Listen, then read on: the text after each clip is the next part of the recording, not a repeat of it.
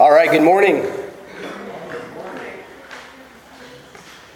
I'll take that. uh, just a, a, quick announcement. Uh, if you, like some of you know already, if you've seen the newsletter, um, started a, a, a podcast. Um, and the purpose of it is to, we're going through the entirety of our confession, uh, the 1689 London Baptist Confession, and we're going through paragraph by paragraph by paragraph. Um, and actually, tomorrow will be the first as we get into the doctrines. We've been going through the preface uh, this past two weeks. So, um, not on the newsletter, talk to, to Jason or Kat, and they'll get you hooked up on the newsletter to receive the newsletter. And there's a link in that newsletter. You can go straight to Spotify to that podcast, um, or just type in the 1689 podcast in Spotify, and, and you'll find it. Um, so I encourage you to, to follow along with us. Um, I don't know how long it's going to take us to go through it. Um, probably the better part of the rest of the year, if not falling into the next year. But um, know what we believe. And, and, and we'll go through the, the confessions and um, primarily the, the scriptures that support why we confess what we confess. Uh, so, 1 John chapter 3. Made it to verse 11 here, and we're going to go. I'll read down through 18 this morning, and as always, take heed of the, the perfect, beautiful, inerrant Word of God as I read. Verse 11 For this is the message that you have heard from the beginning, that we should love one another. We should not be like Cain, who was of the evil one and murdered his brother. And why did he murder him? Because his own deeds were evil and his brother's righteous. Do not be surprised, brothers, that the world hates you. We know that we have passed out of death into life because we love the brothers. Whoever does not love abides in death. Everyone who hates his brother is a murderer. And you know that the murderer that no murderer has eternal life abiding in him. By this we know love that he laid down his life for us. And we ought to lay down our lives for the brothers. But if anyone has the world's goods and sees his brother in need, yet closes his heart or closes his heart against him, how does God's love abide in him? Little children, let us not love in word or talk, but in deed, in truth. Let us pray. Heavenly Father, pray your Spirit presses upon our hearts this morning, reminds us this morning of this great truth that your Son laid down his life for us. Father, may we live and have our being in that truth. We find our assurance in that truth. May our hope without uncertainty be found in that truth. Father, I pray that you take our minds to the cross this morning that we see the great debt that we owe, but yet was taken upon our great Lord, your Son. We pray all this in his precious name. Amen. There is a pinnacle to this passage. Uh, and as we see, as we go down through this, uh, we're going to just exalt this pinnacle sentence that we find here this morning in this passage. Um, as we go down, we, we look at all these exhortations and these, these reminders and these encouragements here throughout that, that this is the message we heard from the beginning to love one another, to not be like Cain, uh, to be like Abel, to not be surprised that the world hates you. This great reminder that we've passed from death to life. We see here also this exhortation that if we have goods, world's goods, that we are to help a brother that's in need, to walk in deed and in truth, to not just talk the talk, but walk the walk, as the old saying goes. So when we look at all those exhortations and encouragements, it all points to this paramount verse there in 16. So this morning, as we're gathered here this morning, I want us to reflect on this magnificent truth here that is proclaimed to us in like the most simplest words. As he says here, he laid down his life for us. Every word in that sentence is just clear, concise, straightforward, which enhances its beauty. It's so clear that, that, that a, a young child can comprehend it. As Spurgeon once said, he said, Profound thoughts require simple words to express themselves, while small ideas may need grandiose words for exp- explanation. And he says, Great thoughts and their conveyors find contentment in simplicity. And that's what we see here from John here this morning, from this verse here in 16. That he laid down his life for us. If that sentence means little to you, has no effect in your spirit, I pray that, that in these moments, as you leave here this morning, that you leave as a new creature, a new creation, a, a new found understanding of that statement. There's such a, a limited scope here to, to, of, of, of eloquence, of, of philosophical debate when it comes to this sentence because it's so clear. So simplistic.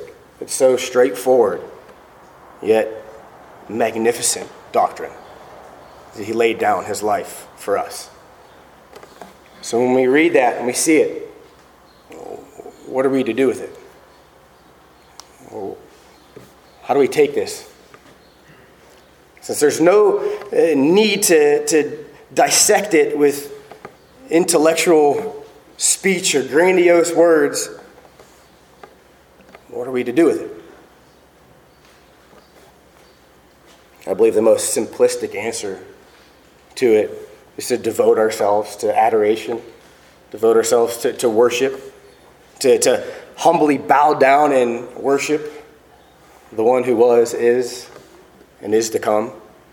So this morning, uh, to be, be likened to an angel, likened to an angel who, who when it, that angel's task is complete, that spirit that was sent to minister to the saints, the task is complete, nothing else to accomplish, nowhere else to fly. Where does that angel go? Straight to the throne room of grace straight back to the throne room of grace, to the throne of truth, humbling himself and then bowing down before his Creator, worshiping Him, joining in in the, the symphony of heaven, proclaiming, Holy, holy, holy is the Lord of hosts. The whole earth is full of His glory. Worshiping the, the magnificent and glorious one who sacrificed His life for us. So let's do that this morning. Let's do that today, every day. Let's set aside uh, all the thoughts of the world, uh, all the, the thoughts of the normal day to day activities. And may our hearts and thoughts be set to the throne room of grace this morning. As we dive into this, I want to remind you of, of, of this critical doctrine uh, and that is comprehending Christ's humanity. We must comprehend his humanity before we fully understand his death and what he did on the cross. So, if I were to tell you that, that, that God died for us, I were to say God died for us, in a sense, that is true. But there would also be an error in that. God cannot die it's inherently impossible for him to cease to exist. For speaking on death, of ceasing to exist. It's impossible for him. He cannot cease to exist even for, for uh, a moment. God is incapable of suffering. You know, we sometimes use words to express emotions attributed to God, but we speak only in human terms. God is unemotional, He, cannot experience suffering, nor endure any form of affliction at all, let alone death. And you might be thinking, oh, isn't, isn't God love? Isn't that emotion? Well, yeah, God is love.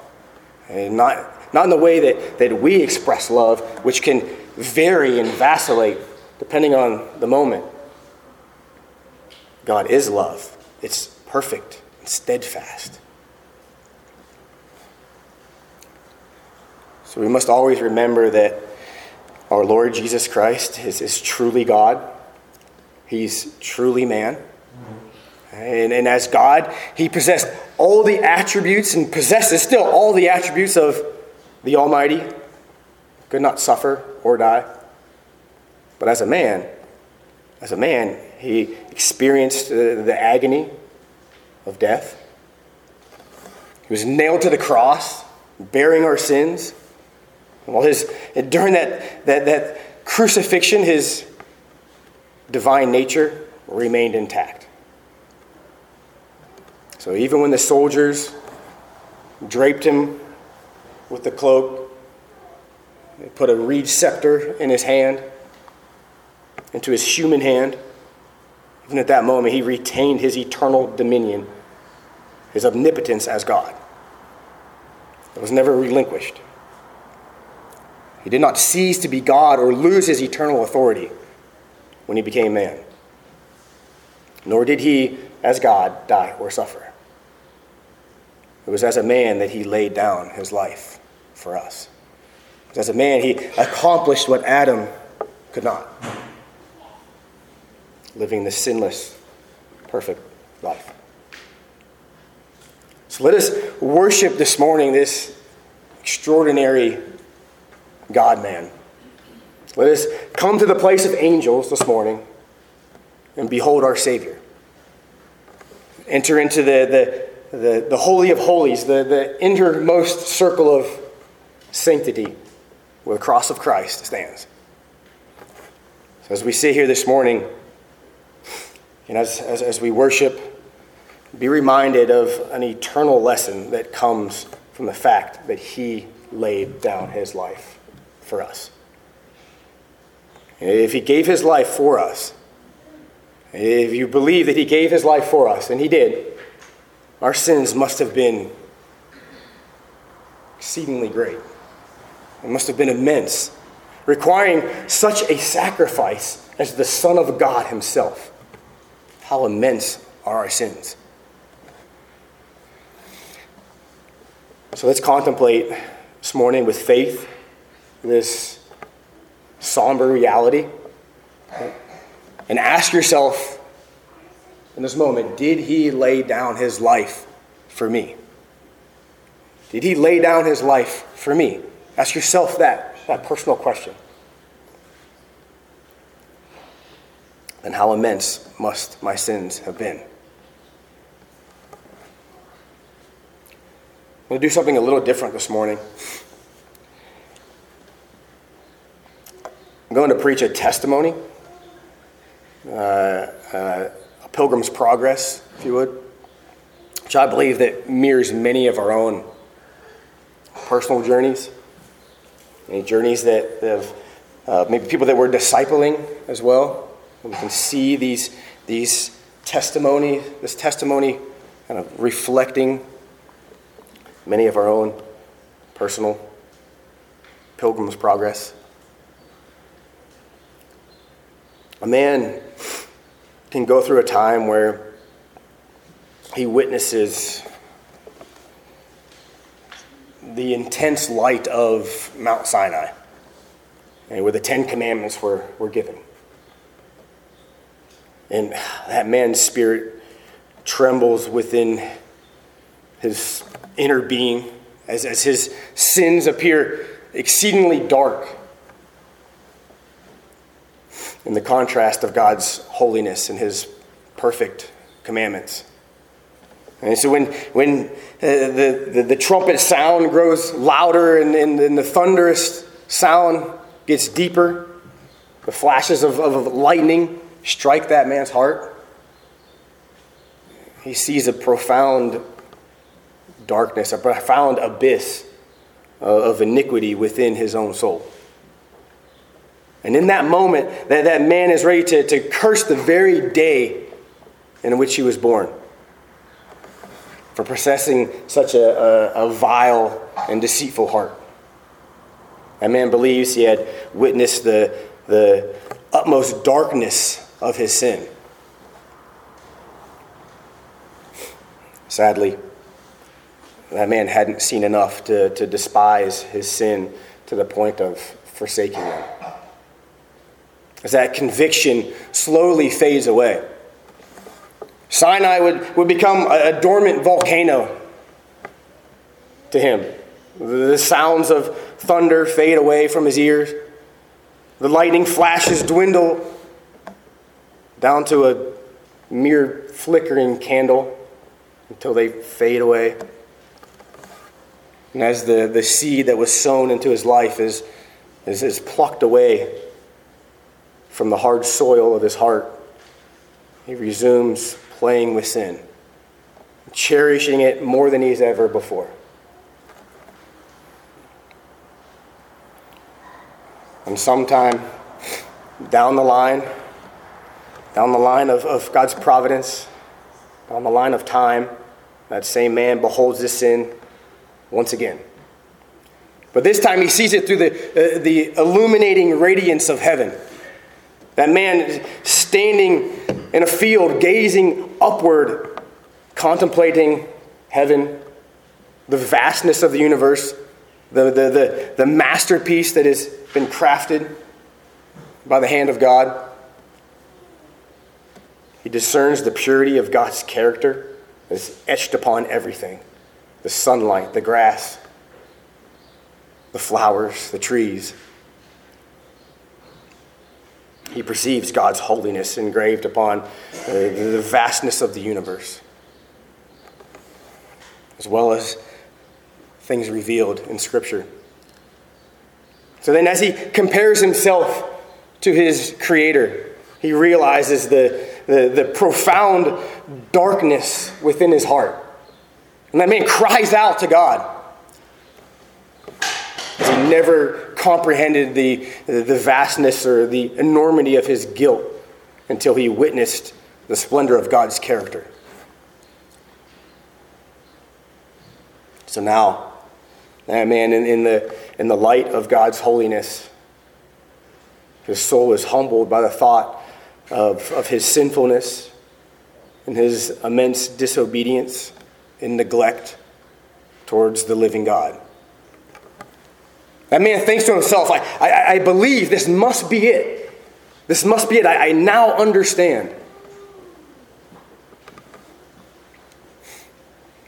Sadly, that man had seen enough to worship momentarily. But his joy was, was as fleeting as the morning dew. That man presses on, forgetting the true nature of his being. He goes on to lose sight of God's uh, majesty and also loses awareness of his own guilt and his own depravity, choked out by the weeds of the world.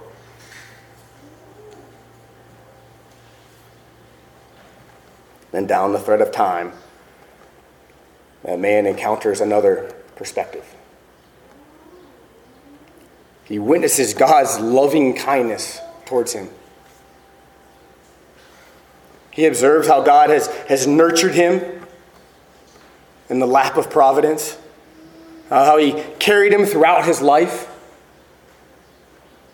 how he paved his path with abundance, bestowed himself, uh, uh, bestowed upon him the, the, the, all the joys of life. He remembers God's presence during difficult times, times of trial, God's preservation in the midst of storms, uh, God's safeguarding during the, the hurricanes of life.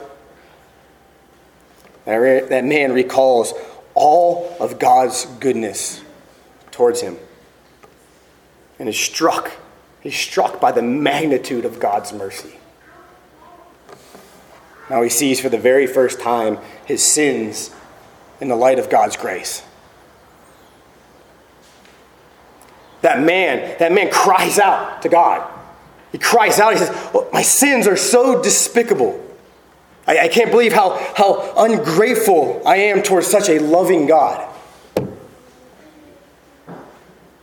At that moment, that man believes he, has witnessed the worst, the worst of sin when he compares it first to God's character and then he compares it with God's abundant blessings. That man despises sin from the depths of his heart. Thinks he has seen enough of the wickedness of his own depravity. Yet he is not.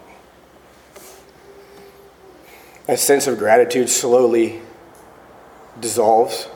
He finds himself still inclined to sin, still embracing sin, lavishing in it still ever so desirous of the things of the world. However, there comes another moment. Another moment in that man's life. One day, during his, his wanderings, a man hears a cry. He hears a cry. A cry that seems like not like anything ever uttered by mortal lips. It, that cry containing in it the unfathomable depth of unimaginable sorrow within that voice, within that cry. And that man, he, he turns expecting to witness uh, an extraordinary sight. And he does. It's an awe inspiring spectacle that he sees. as he turns there, hanging upon a tree, hanging upon a cross, all wounded and bleeding, is a man. He sees the, the misery that is causing, causing his flesh to tremble on his bones. He observes the, the dark clouds descending from heaven like chariots of fire, shrouding this crucified man in darkness. But even within the dense blackness, that man can see clearly the man on the tree. He can see him. His eyes are open. He, he can discern the man's heart overflowing with gloom and horror, profound grief mirroring the, the darkness that is in the sky. As he fixes his, his gaze on this man, he's able to peer into his soul, witnessing the, the, the torrents of anguish. A cup of torment so dreadful that a man cannot even fathom drinking from it. The question is who is this mighty sufferer? Who is he? Has he been the greatest of sinners? Is he the most blasphemous of all? What did he do to deserve such a punishment? A voice from the clouds declaring, this is my beloved Son. This is my beloved Son, who knew no sin, but for your sake, he bears your sin on your behalf, so that you might, so in him, you might become the righteousness of God. That man cries out again for God. As he realizes he has never truly understood the nature of sin until that hour until that very moment when he sees it, it tear away Christ's glory. When for a moment it even seemed to withdraw God's loving kindness from him. When that man witnesses him covered in his own blood, immersed in the, the, the, the deepest depths of grief. It is then that that man says, Now I, I, I shall truly comprehend the nature of sin as, as never before.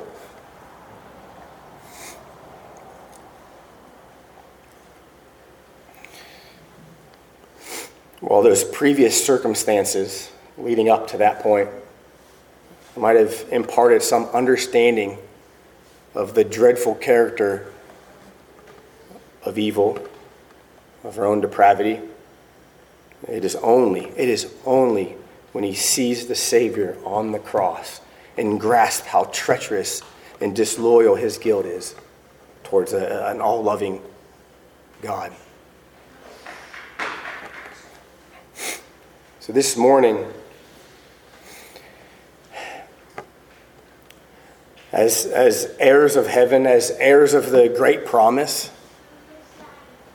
wants to take our minds back, back to, to infinity's past, as far back as we can reach.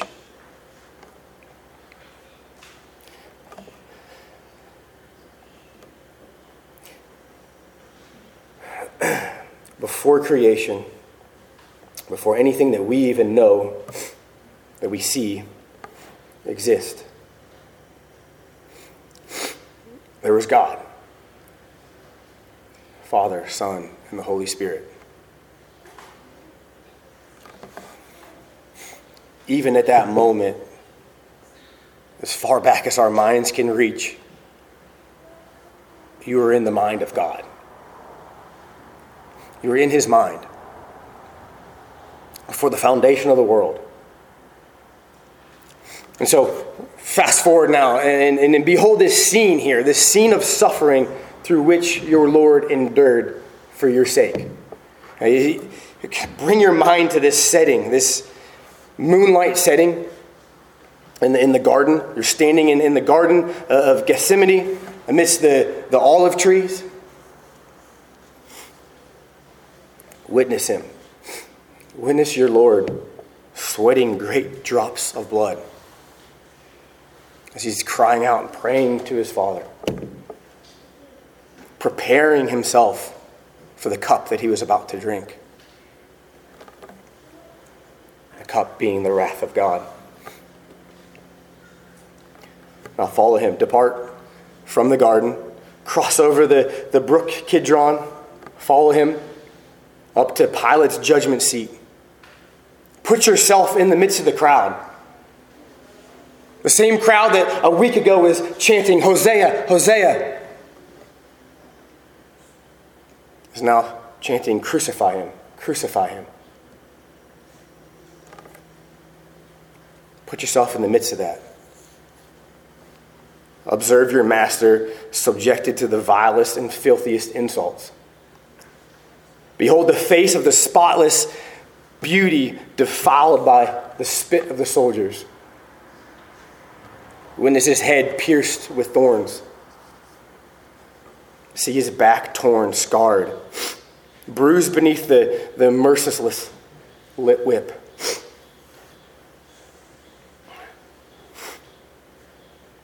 Behold him dying. See him dying. Go and stand where, where Christ's mother stood. Hear him say, Behold your Savior. Stand next to John. Hear Christ say, I thirst. I thirst. And find yourself incapable of seizing his sorrows.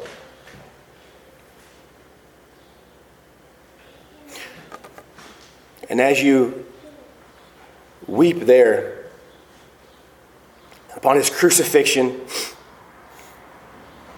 raise your fist in the air and cry out for justice calling for the traitors to be brought forth.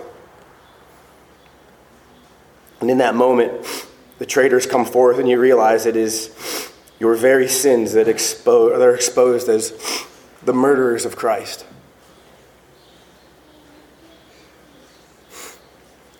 In that moment, let no punishment be too severe for them. What punishment can even match the murder of the Son of God? Severing of an arm, plucking out of the eyes. For if these murderers slew Christ, let them also die. May they die an agonizing death, a death they must die.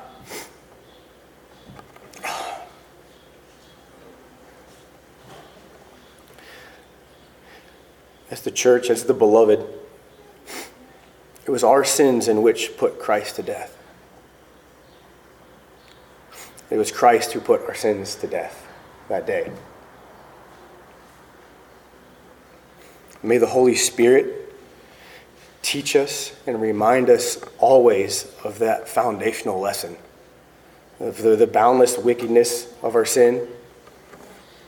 For Christ had to lay down his life for your sins to, to be cleansed away, to be covered. As the old hymn goes, Jesus, my blood of righteousness.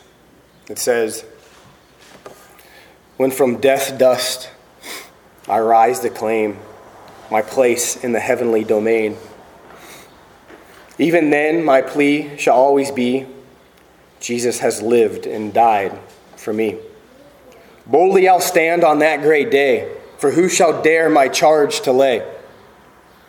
While through Christ's blood absolved I am from sin's tremendous curse and shame.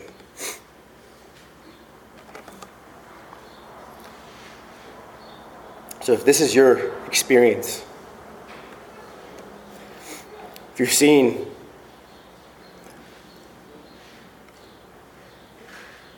the immense weight of your sin upon our Lord and Savior, and knowing that He took the debt and paid it, the debt that we owe. That is your experience this morning. Approach the communion table with great joy, great joy and gladness. And not as a sad occasion, but as a, a, a feast of gladness, a feast of rejoicing. Not because of anything that we can do, not because of anything that we have done, but because he laid down his life for us. Let's pray. Heavenly gracious Father,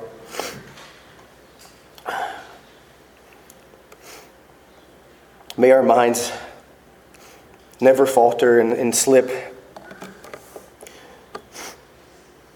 to remembering the, the great magnitude of the sacrifice of your Son, Jesus.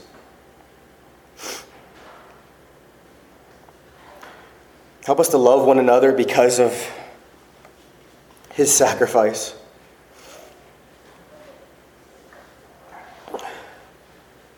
Help us to preach to a dying world because of his sacrifice. Help us to live and have our being in your Son. Father, I pray as we partake in communion this morning that you take these elements and set them aside. It's a holy use.